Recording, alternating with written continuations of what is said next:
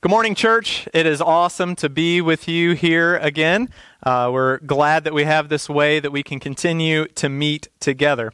We're going to be looking at 1 John chapter 5 verses 13, 14 and 15. 1 John chapter 5 verses 13, 14 and 15 if you'd like to turn there in your Bibles. Today we're going to be talking about three comforts from God. Three comforts from God. This is definitely a time where we all need to look to and find our comfort in Him. So we'll talk about that today.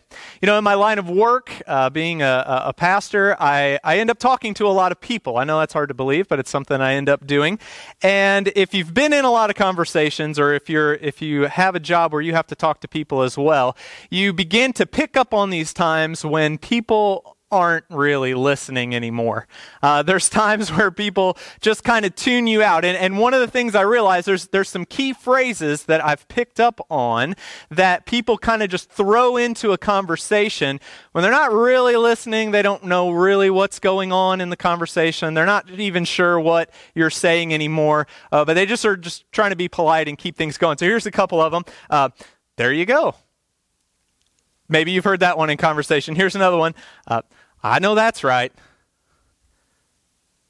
That's what I'm talking about. You don't say. Get her done.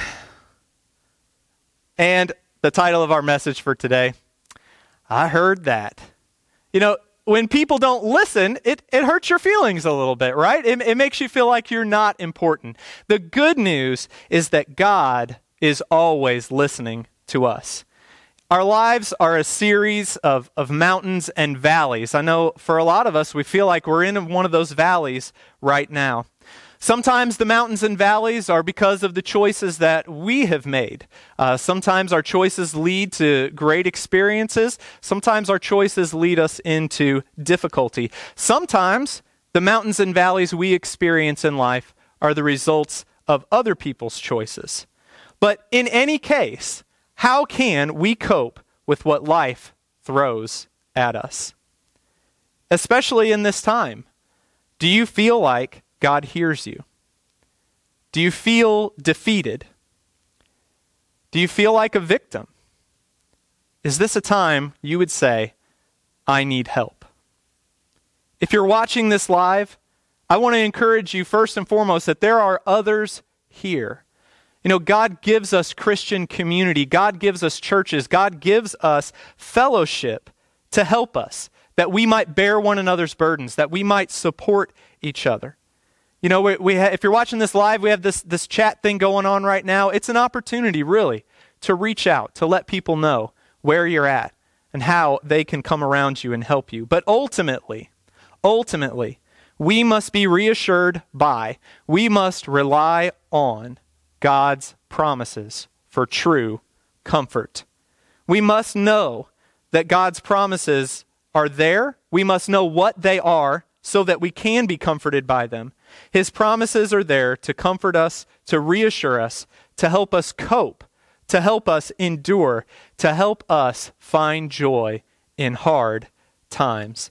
As we look at the book, the book of First John here, uh, John is talking to Christians who are trying to be pulled back into Judaism, who are trying to be pulled back away from their belief and their trust in Jesus. They're in difficult times, they're in difficult circumstances. As a Christian, they're being persecuted.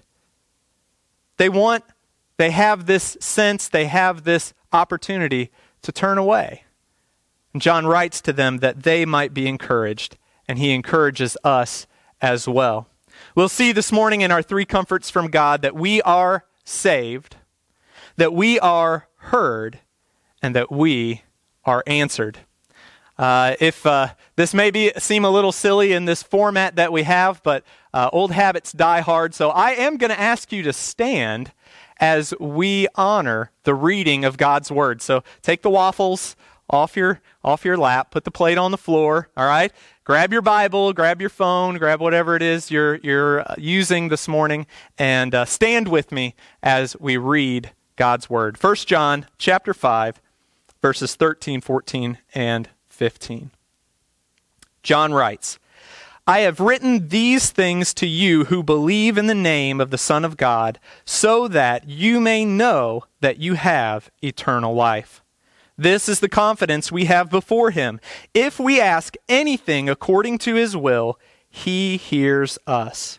And if we know that he hears whatever we ask, we know that we have what we have asked of him. Let's pray. Father, we do thank you for the comfort that you can bring us regardless of our circumstances. God, we thank you that as these words were written so long ago to comfort, others in difficulty, God, we can come to them today and we can find comfort for our situation. God, we do pray for the many who are serving and, and in harm's way in this time of difficulty. We ask that you might keep them safe. God, for those of us who are enduring from, from home, God, we do just ask that you would bring us comfort. God, you would give us the strength we need to see this time through. God, we pray you might comfort us and encourage us this morning through your promises found in your word. And we pray it all in the name of Jesus. Everybody said? And you may be seated. Our first comfort from God, as I've said, is we are saved. He begins in this verse, he's talking to Christians, of course. He says, I have written these things to you who believe. These are Christians. They do believe. But John, through the Holy Spirit, knows that they need what he is writing here. They are struggling. They're having difficulties. They need what's being written. He's specific, he is specific about what they believe in. They believe